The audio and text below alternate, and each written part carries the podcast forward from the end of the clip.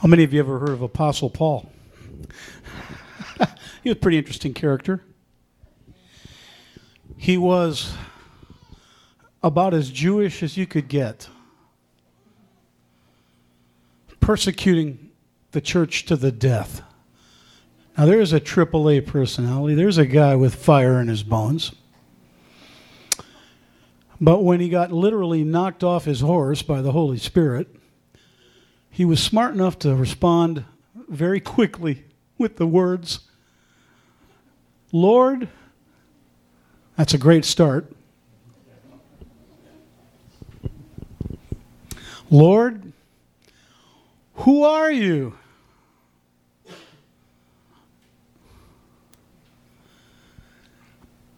Our God, as you just heard, is a compassionate God, and unfortunately, sometimes because of our own flaws, and we've all got them, you know, and I know you know that, we all know we do.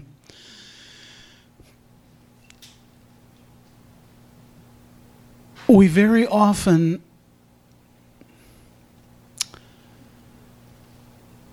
do not see people with his God, with his eyes, with his heart. And it's one of the burdens that I continue to carry as I travel. But the comfort that I get from the Holy Spirit, God, the, as I said earlier, God the Holy Spirit is the comforter. He also brings that conviction of sin and righteousness and judgment. And if you noticed, even in the passage that our sister just read, you, you see the compassion and the mercy of God, the, the provision of God. I'm going to console you. And through you, going to bring healing. Uh, I think King James renders it a restorer of the paths to dwell in.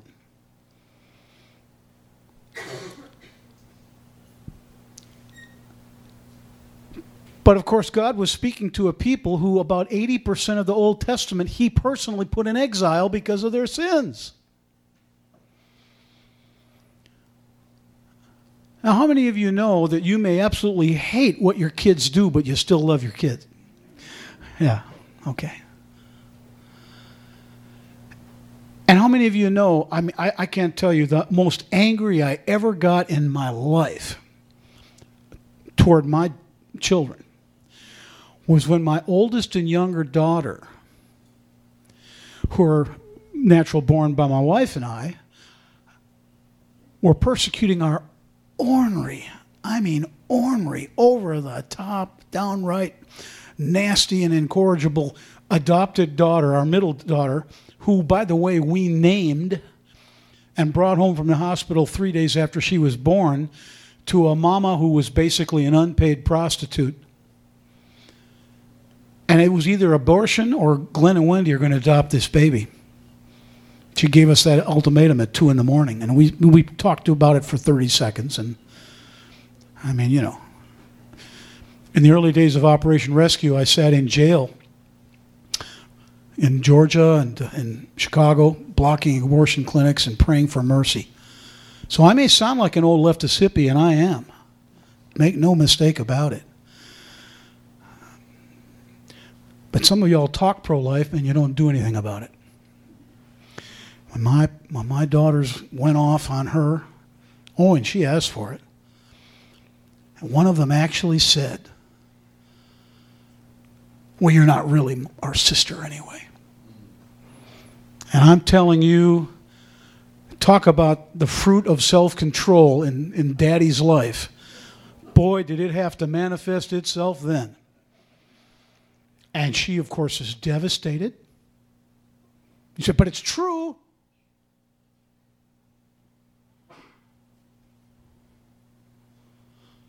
Well, it's true a lot, not all. It's true a lot of Muslims are militant and don't have a problem flying planes into buildings and so forth. Got that. It's true. Somebody seems to be, I think his name is Lord Jesus, commands me to love my enemies? How do you work that out? Or do you just say, well, it's true?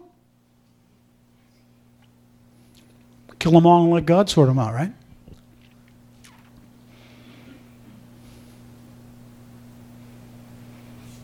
That's somebody's son, that's somebody's daughter. They have a name. One of the nastiest persecutors of the church came to salvation. A series of miracles happen, and through him, the Holy Spirit writes most of the New Testament. And I'll tell you the transformation that is, is taking me and all of us a lifetime as long as we have on the planet to breathe. And it's this Paul came so into what I would call practical sanctification, being set apart, being different, being more like having the nature of Father, Son, Spirit.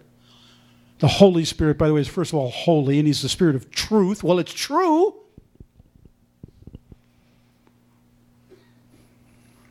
Love your hero, Israel, here. That's the first word. Isn't that interesting? The, the word disciple means a listener, a learner in the Greek. Hear, Israel, the Lord, the Lord, Lord, the Lord, who are you, Lord? I can worship you. Okay, now you're getting it right. The Lord, the Lord your God is one, and you shall love the Lord your God with all your heart, mind, soul, strength. And the second most important commandment is just like it. What? Just like it? You shall love your neighbor as your. What if your neighbor is a Muslim? What if your neighbor is black? What if your neighbor is some some bucktooth redneck with a 12 gauge and a bad attitude, man, kicks your dog, you know, kill them all. Not on my property.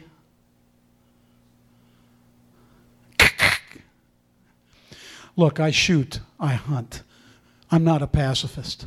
I'm going to kill little little tree bacons, little fat fox squirrels in about a week, Lord willing, in the woods in Illinois. I grew up in the sticks. I'm as comfortable as you could possibly be in a deer stand in the middle of hick redneck. I am the NRA and I vote right all the time. Every I'm as red as red can be. No, you ain't. People like you killed Native Americans all over this country for their land.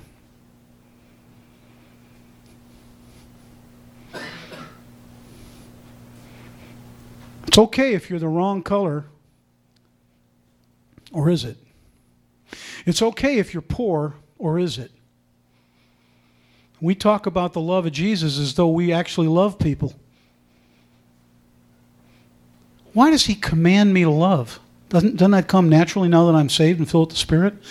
Paul went from where he was, a murderer, a spiteful, hateful, bitter, he was fulfilling he was fulfilling himself prior to his salvation and knowing Jesus as the Messiah. He was fulfilling the very words of Christ where Jesus says, There will come a time when men will kill you thinking they are doing God's service. I support the military. I do not support every deployment. And I've seen people in both parties throughout my lifetime and a whole lot of other time before I was born where I'm going, that was that seems to line up with scripture and make sense, and that was not about love or compassion, and it wasn't a just war. Now, you'd have to discuss with me which wars and which deployments we're talking about. But the last time I checked, the military don't deploy themselves. And I have agreed and disagreed with deployments on both ends of the spectrum. We want it clean and neat. But this is a sinful, messy world, and we're in a sinful, messy church, and you and I are sinful, messy people, and we better confess those truths and ask forgiveness, or we better not take communion because we may start choking on the other end. None is righteous, it's only the blood of Jesus. But why the people of God were in exile, about 80% of the Old Testament, if you'd like to talk to me about that and counter that position, I'd love to hear your exegesis of the scriptures. Though he loved them, and Paul was one of them, the chosen people, the man was a murderer. What happened? Today, one verse And I'm going to quote a few others just verbatim. But one verse. 2 Corinthians chapter 12, verse 15. 2 Corinthians 12, 15.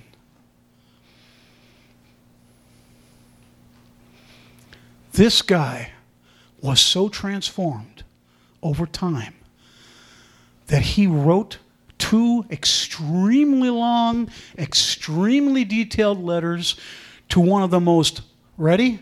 Gifted, blessed churches in a horrible pagan land. Bunch of cities all packed together. I'm not going to go into all that detail today, but you can study Corinth and the Corinthian church forever. I mean, it just there's it's never ending. It was an absolute horrible, immoral, godless, idol- idolatrous, messed up culture. It reminds me of the United States of America. But, you know, what do I know?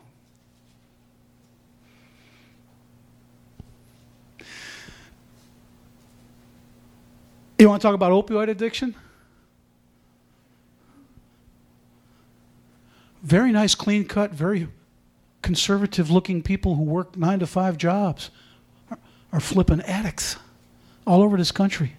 They don't look like this, they they ain't got no tattoo on their arm like I do. They're upstanding, they drive nice cars.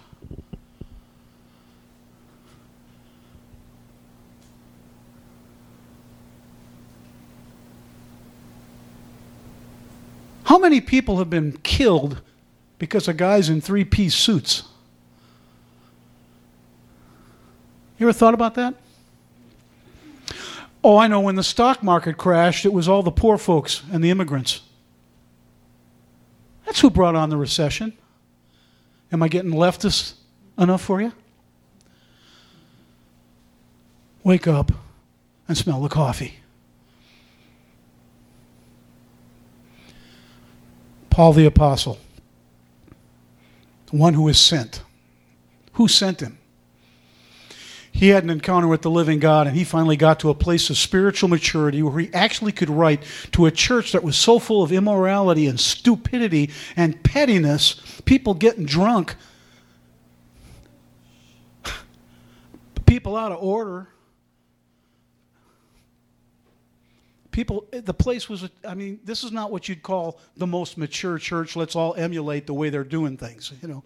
Their attitudes their character or the way they live out their christianity. And he writes them two long gracious but very detailed letters trying to set things right that are so twisted and wrong. And he finally comes to the point where he makes that incredible statement. I will gladly spend I, should have Dan, next time, let me preach this right before the offering. I'm joking. I will gladly spend and be spent for you. Who's the you he's talking to? Well, you just heard it without a whole lot of detail. And there's plenty of detail if you want to dig into that. The Corinthian church was a train wreck and a lousy witness of Christ.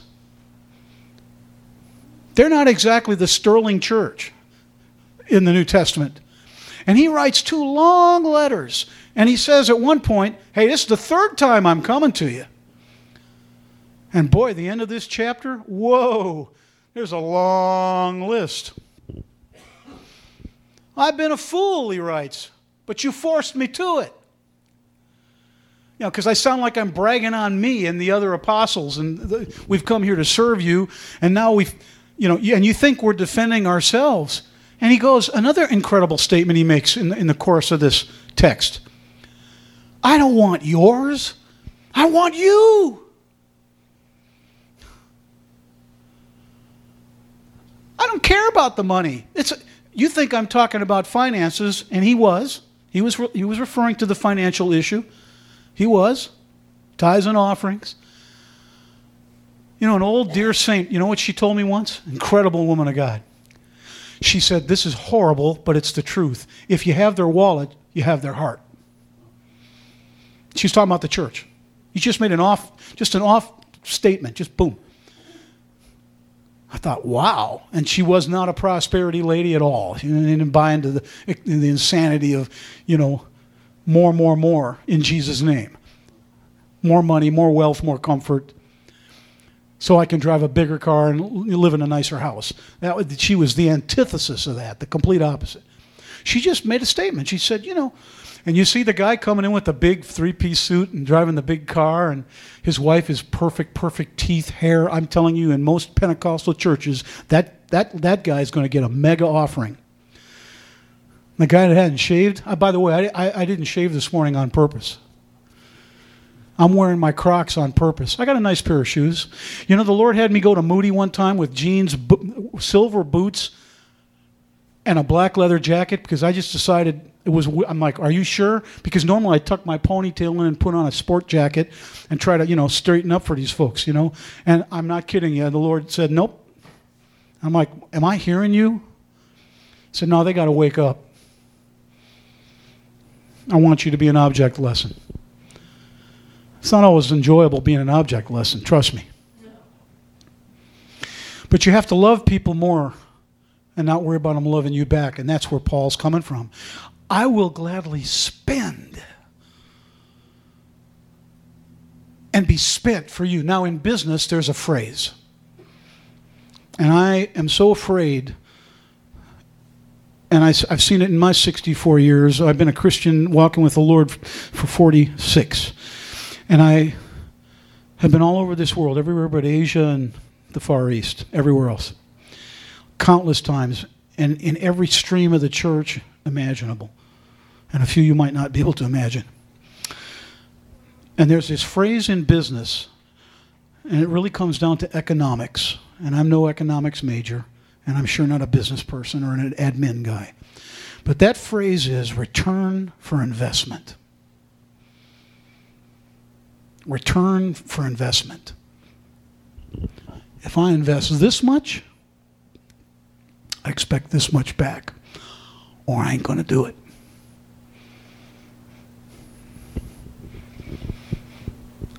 Now, depending on your theology, either Jesus died for everyone and not all are going to be saved, or only died for those who are going to be saved. And I can understand both positions. I can. And you know the one I like? If you earn it, I'll give you some time. That's the one I like. My natural DNA is you paid a price, and I'll invest. Let's see, the fruit of the Spirit is love. What's that got to do with that? Agape, God's love. Joy. Let's see, which fruit of the Spirit's being manifested right now? Peace. Patience. Oh, there it is. Patience. Return for investment. How about, how about the parable when Jesus says, remember when he talks about the, the fig tree, there wasn't any fruit on it? And it, Jesus is telling the story. Take it up with him. Jesus says, uh, There's no fruit on this fig tree. Cut it down. And the ser- don't miss this. The servant I am among you as one who serves. Well done, you good and faithful. Hmm.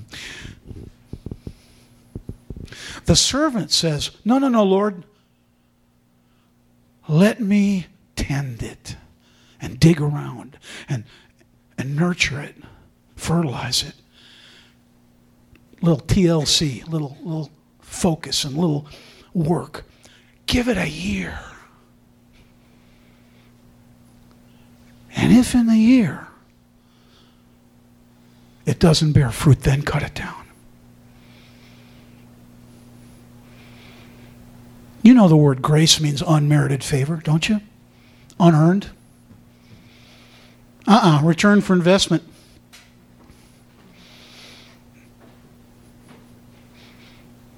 I want more sermons on grace. I want more revelation on grace. I want grace for myself, my wife, my kids, my grandkids, my local church, my friend, that guy over there, the other neighbor. Lord, should we pray that you rain fire down on him? You don't know what spirit you're of. An immature Christian and an immature church, an immature leadership, and self centered, self focused, earn it or get off my property.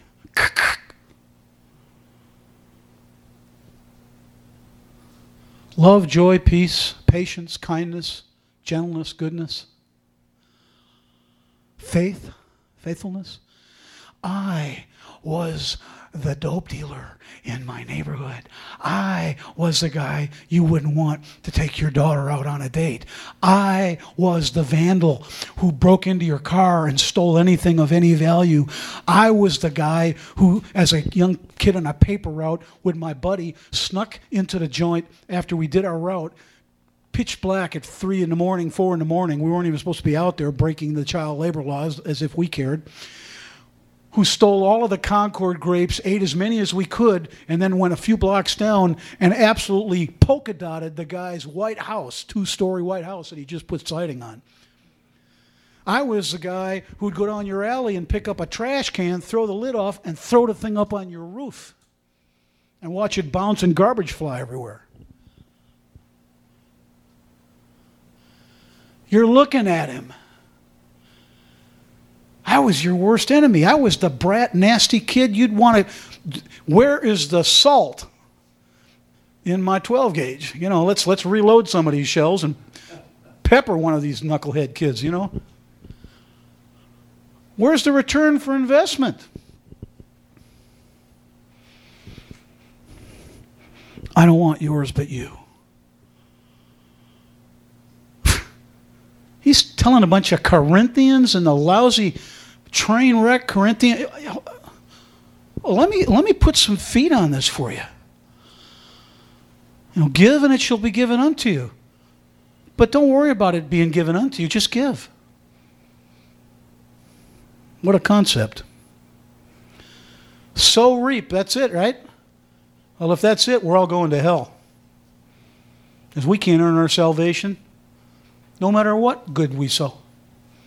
It's the mercy and the grace of God. Where's your mercy and grace to the least of these in your neighborhood, in your block in St. Louis?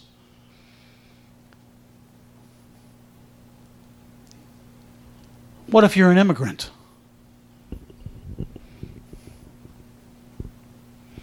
Well, please, Glenn, you have to be practical. I am. I'm a child of immigrants.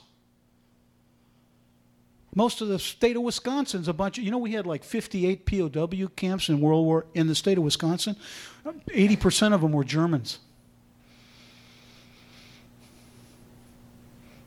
Often, the farmers spoke fluent German in the six, seven, eight different dialects during the war, and there'd be 18 guys working the cornfield, and at lunchtime, the couple of American guards with the M16s and the POWs the mama would come out, the you know, of the house, the, the wife and of the farmer, and say, "Come on in, you know, uh, Mittagessen. It's a midday meal. You know, come on, come, come, come, mach schnell." And they'd all come in, and often what happened was the that housefrau, that mama, who'd cooked an incredible meal, and they, they had a lot of the German delicacies and cooking the, the, the, cake and all the rest, would, would scold the Americans, put those M16s in the corner. Nobody's going anywhere. Sit down. And the guys would have to sit there while they'd be, all of them, so, München, you're from Munich? You know, uh, the, the, do you know so and so? Whatever. What's going on? You know, tell me about the situation. And all of a sudden, people started to relax. Very few of these people were Nazis or SS. They, most of them were conscripted in the German army. Interesting what grace can do, but then that makes you vulnerable, and hurting people hurt others, which means now you have to deny yourself and pick up your cross daily and follow Jesus, even when the rest of the church thinks you're nuts. What are you putting your neck on the block dealing with people like that for? Because I was people like that once. Paul got it. I will gladly spend and be spent for your sakes. Now, is Jehovah Jireh, is my provider my provider, or isn't he? Oh, let's talk again about faith. But hang on to what's mine like a dog with a bone, and don't you dare ask me to share a thing because you haven't earned it.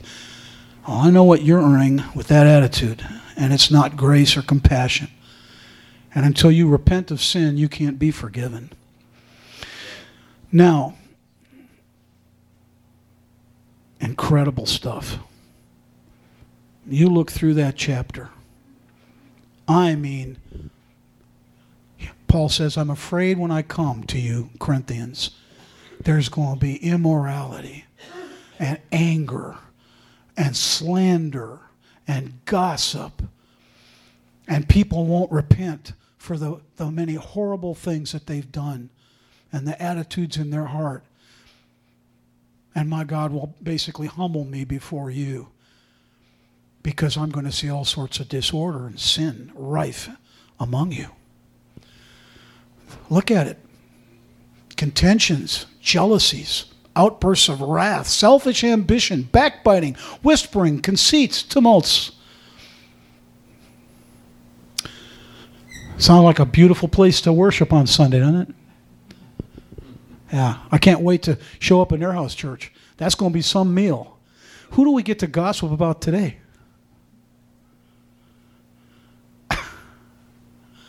I will gladly spend and be spent for those kind of people? Yeah. Exactly. On target. Boom. Three points at the buzzer. You nailed it. You won. You get it. God help us to get it.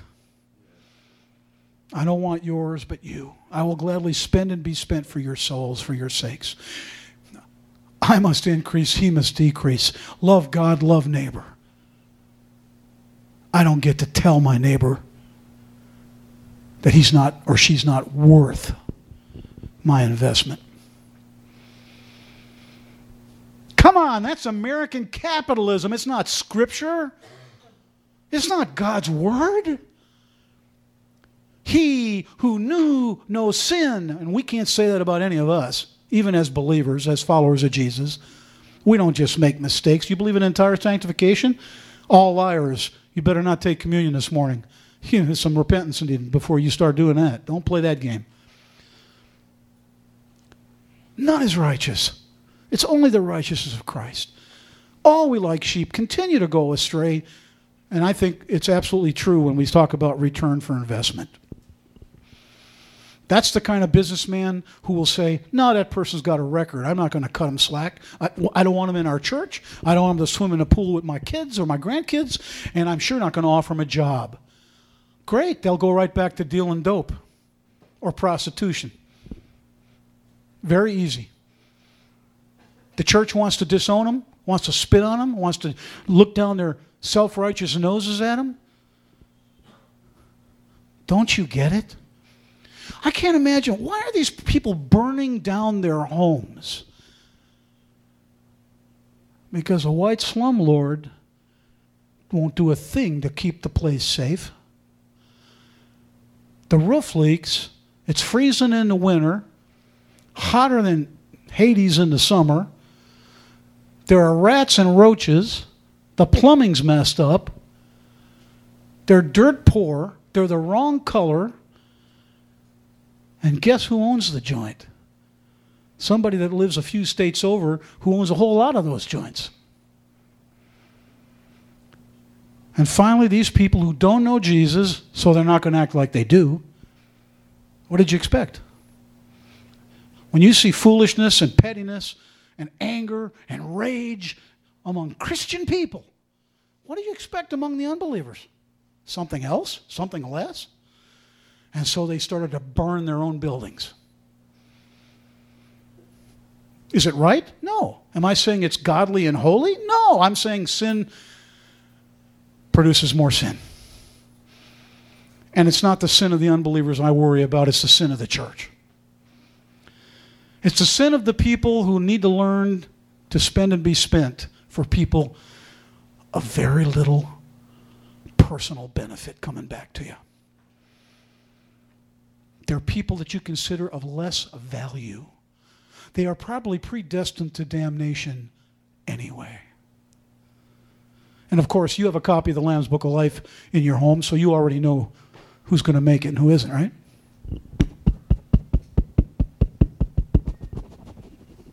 Self righteousness is not the righteousness of Christ.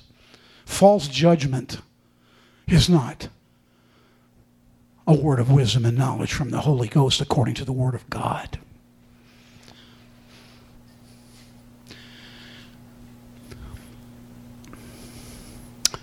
God's idea of stewardship. I mean, this is one of the big funnel downs. I've been preaching, and teaching this for years.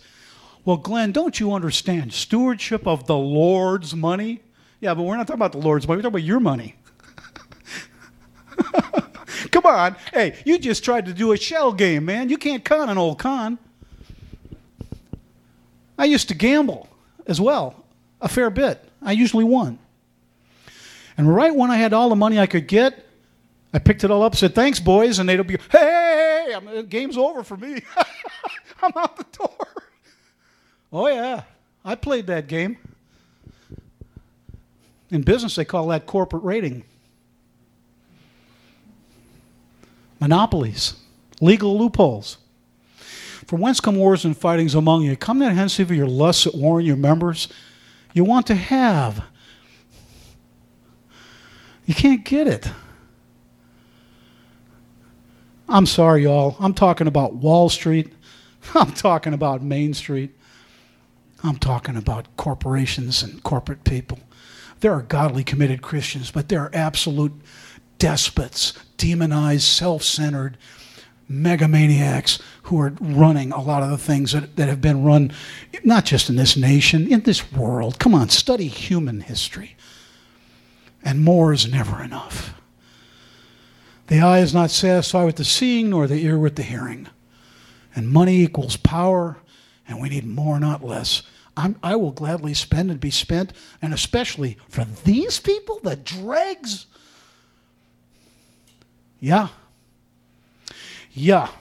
He who knew no sin became sin for us that we might become the righteousness of God through him. The one who was utterly pure utterly loving and, and not in any way, I find no fault in him. He does all things well. I don't. We don't. We'd better start being honest and, and a lot more humble. So the fear and the anger, the fear and the anger. Let's see, which fruit of the Spirit is fear? Is that one of the nine? Did I, is there a tenth fruit of the Spirit? It's rage. Well, no, that's righteous indignation. He was stealing my cucumbers. I mean, I just, I, just a little warning shot. What's the big deal? yeah. I wouldn't know anything about stealing cucumbers, watermelons, or anything else as a kid in the country. Small towns. No, no. The thief comes not except to rob and kill and destroy. I've come that they might have a life is that life manifested through you and me? Are we able to say from our hearts, I will gladly spend and be spent for your sakes? Are we able to say, like Paul eventually said, this floors me every time I think of it? You love your neighbor as your and the second love God with all your and the second is just like you shall just like it you shall love your neighbor as yourself. On these two commands, laws, are hung all the law and the prophets. And the church is hung, and I mean hung and hung up right there. Grace, unmerited, unearned, unworthy. And we are unyielding, and we wonder why people hate the church we wonder why people judge harshly the Christians in our nation. And you want to say, well, it's all politics. Well, that's what they told me in South Africa. You know, the white folks that lived five minutes from the black neighborhood townships and didn't have the guts to go in and meet the committed, godly, incredibly patient, forgiving, loving black Christians in Soweto and Alexandra.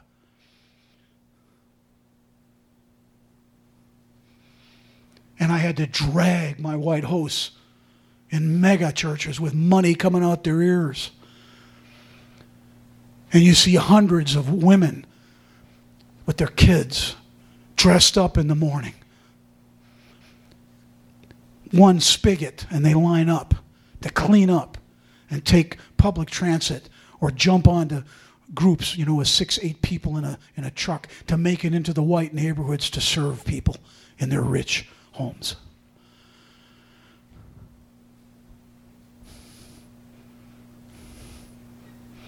And I wrote a song about apartheid called Afrikaans and another one called Zuid-Afrikaans. God made the color, but the color doesn't make you God. And in the judgment, he will remember the ones you've robbed. Book of James. Your riches are moth eaten, your gold. Howl. This is a nation that needs to repent. Yes. And judgment will begin at the house of God. And a whole lot of it has to do with prejudice, racism. And really, it has to do with the unholy trinity me, myself, and I. If this message offends you and you want to pull a trigger on me, I'm right here. I'm right here. You will shed blood to defend yourself and selfishness.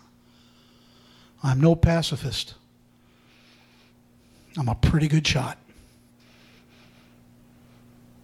But again and again, I pray, God, if it ever happens, it's one thing to defend my wife and kids and somebody in the street. But as for myself, help me to have the courage to not do what the natural man does. I'll take you out so quick you won't know what hit you. And then how do I proclaim the love of Jesus to you? It's a real problem. It's a real tension. They're not worthy. I will gladly Gladly. What's that all about? Not just spend and be spent for you, but I'll gladly spend and be spent my life that you might know him, that you might be with him, that you might be part of the kingdom, that we'll be together in eternity. Is that your heart toward the least of these? Toward your enemies? I'm not saying you don't have real enemies. So Paul is literally spending himself, his time, money, effort, loving concern for the welfare of the souls of one of the most blemished churches in the New Testament.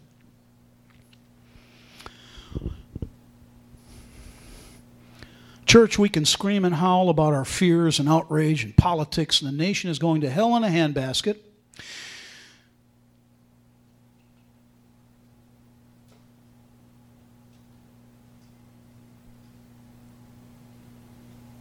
When will we be able to say, though poor, yet making many rich? Now, one more thing. So when we prayed, cajoled, and demanded our white hosts take us into Soweto, for example, they met Caesar Molebatsi. Caesar Molebatsi was a hardcore militant, as in guns and bombs and violence, communist, full on. I mean, full blown. A very black African man who decided this country has to be liberated. And there's no other way. And even the white, the white Christians, they don't get it. And so we have to, we have to take it into our own hands. Well, Caesar, when he was a kid, about 10 years old, was walking along a road and a white happened to be a white Afrikaner, Dutch Reformed folks. By the way, they, the Dutch Reformed Church in in Holland and the Netherlands dis- disowned them and cut fellowship, excommunicated the, the South Dutch Reformed Church many years back. Because essentially they got into this manifest destiny concept that they, the South, the white Afrikaner Dutch, you know, uh, heritage, people were the new Israel and the people of God. And the rest of these savages, they're savages. Now, if you study mission history, boy, does that repeat itself all over the place. And certain in the history of missions from this country. That's the sick truth. I mean, let's. Let, can we just not be honest? Can we, can we not just cut to the, the, the chase and deal with the realities of our lives and our history and our culture? We've done a lot of me- wonderful things. We've done a lot of miserable things. Well, anyway, these guys, you know, they ruled and ran, and apartheid was in full swing. And anyway, this little kid's walking along the road, and a white Afrikaner driving a nice Mercedes comes around a curb, and Caesar's along the side, close to the ditch, but not in it, until the guy hit him. Popped him right up and dropped him right in the ditch. Unconscious. Next thing, Caesar knew he woke up in some low grade, hole in the wall, blacks only hospital. It went to court. Caesar's father took the man to court. His father was a pretty intelligent man. They went to court, and I can almost tell you verbatim, word for word, the white wealthy Afrikaner said it was either my car or him. And the judge said, dismissed. That is when Caesar began to become a hardcore, hateful, bitter, com- and eventually full on communist, militant communist. Long story short, Caesar gets saved. I mean, radically, uh, miraculously, comes to know Jesus Christ, the white man's God, as it were, as his Lord and Savior. And everything changes. His whole heart, his whole attitude. God starts working on Caesar. So Caesar starts a group called Youth Alive in the middle of the biggest South African black ghetto, Soweto. Yeah. Well, we brought our white hosts in five minutes from there. Mega wealthy mega church. These people had never been in the township, never been anywhere near it. We finally shamed them into taking us in. You, don't, you need to meet Caesar. We go in.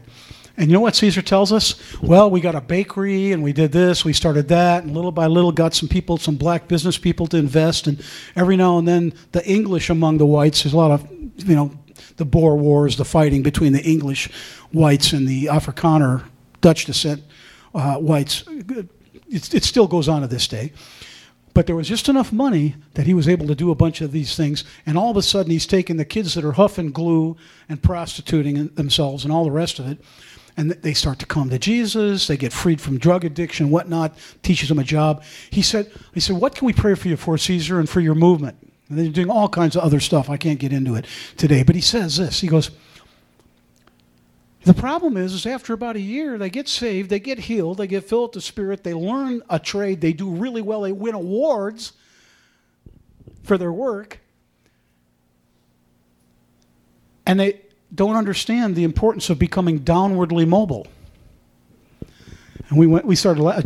Uh, we think we know what downwardly mobile is. Yeah, they all want to move completely out of Soweto and get a better and better paying job in a really nice, wealthy, white neighborhood.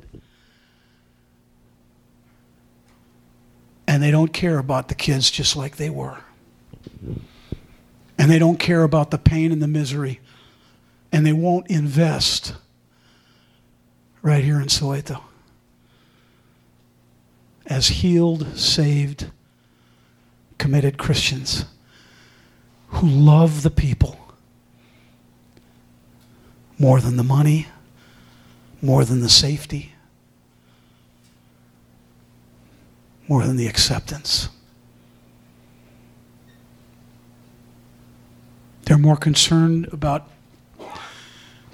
and I don't mean in a rebellious sense, because you can absolutely go that way with this. I've seen plenty, I know people, plenty that have, that have done it. They worry more about the praise of man than the praise of God. They want people to accept them to the point where what God thinks about what they do with their life and their time, well, He doesn't care. In fact, I know He's called me to, to do this because this is the safe and good life. Please preach another sermon on grace. tell me how much I'm loved, that all my sins are under the blood. And I basically get to sit in the patch and wait for harvest. And I go home to bliss and glory untold. Yeah? Some old preacher once said, You know what God thinks of gold? The streets of heaven are made out of it. We're going to walk on it. Paul says these words to the Corinthians and a whole lot of us. And I say it to you. I wish I could say it 100%, right? I admit to you, I can't say it 100%. You are my joy and my crown.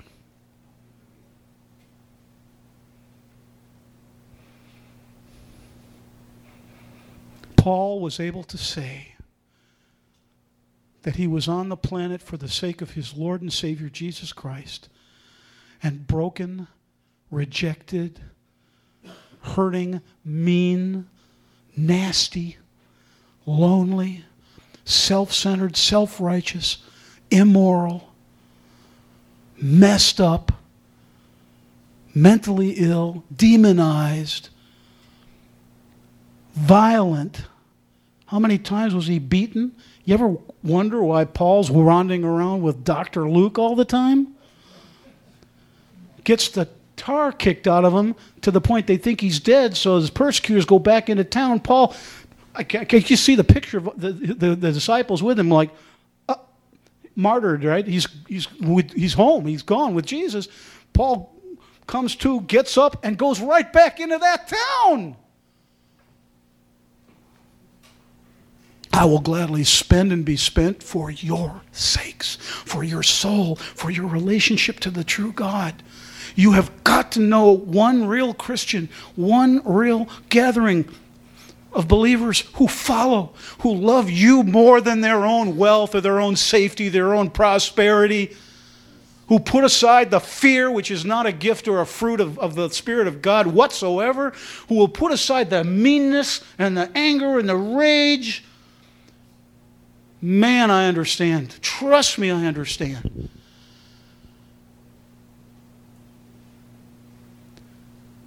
The natural man wants control. And God, the Holy Spirit, says, let go. Give it up. Vulnerable. Expo- don't be stupid, but expose yourself to loving people that nobody wants to know, whether they're in or outside the church and know for sure there's going to be a lot of immature believers, and they might be 70 or 17, and they're still immature as can be, and they'll judge you. That doesn't mean you jump into bed with the people and be part of their sinful life. That's not what I'm talking about. I don't belly up to the bar and get loaded with people so I can witness to the alcoholic.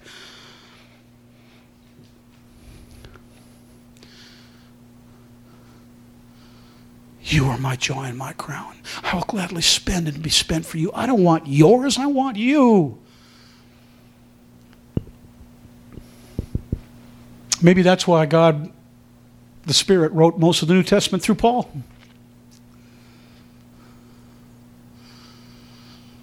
He wants to write through you and me. He wants to sing and speak and fix a car and deliver some food and take cookies to that old ornery widower who never mows his lawn. And you're, you're almost afraid he's going to come out the door and blow you away if you offer him a plate of cookies because he's such a mean, incorrigible, hurting, hurting people hurt others. Yeah, it might happen. You might go home. You could get, you'll be in the next installment of Foxe's Book of Martyrs. And God loved and reached out through you to others. Got a pro- you got a problem with that? That's a problem? I sacrificed position and wealth and fame and even the respect of the church. And in South Africa, when I started talking about this sort of stuff, they said politics. I've been an independent voter for 35 years.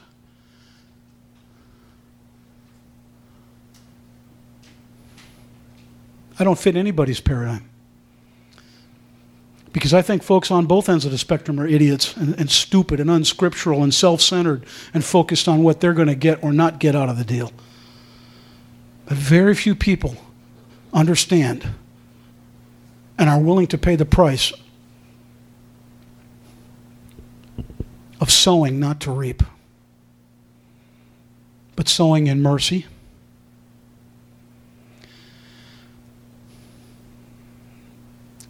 You're thought of as a fool, naive, ignorant. Maybe a communist. Well, actually, I do live in a very large intentional Christian community. My wife and I live in one room. Every check has a different, it's not my name on those checks, they go back to the community. I live a simple life because there are people out there who hate the church, who think we're all a bunch of idiots.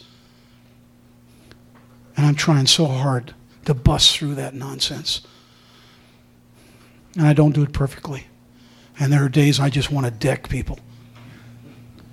But I sit there at Cook County Jail or in the prisons in Ohio, death row. That's somebody's son, somebody's daughter. They're the least of the least of these. I was in prison, you came to me. Return for investment?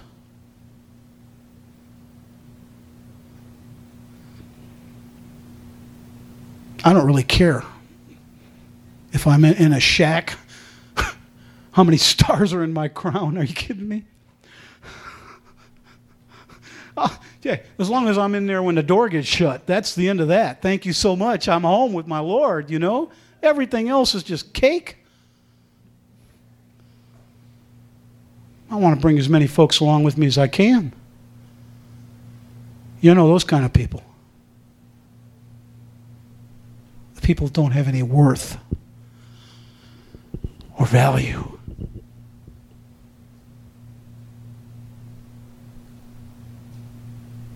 That's what love looks like.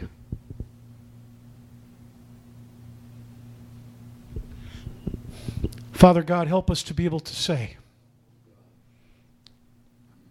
and not just the words, and not just right here on the moment when maybe we're being touched in our emotion.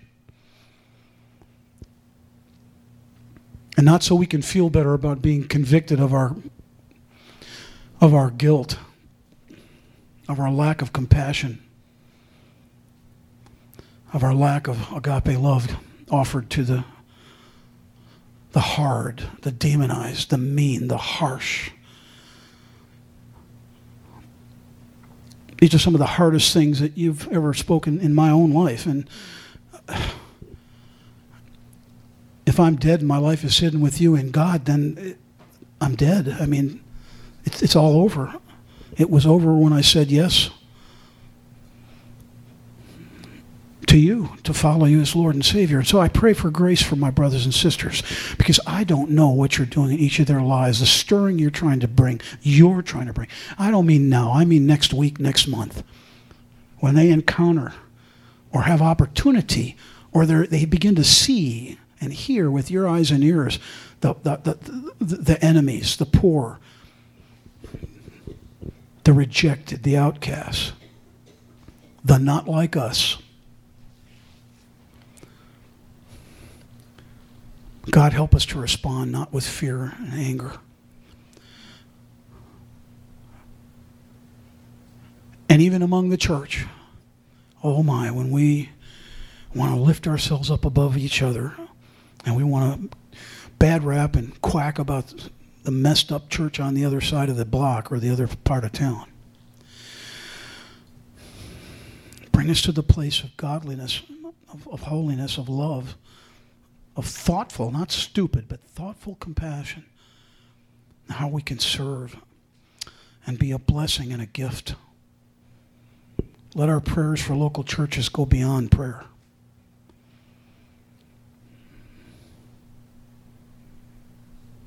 Help us to be able to say with Paul, I will gladly spend and be spent for your sakes.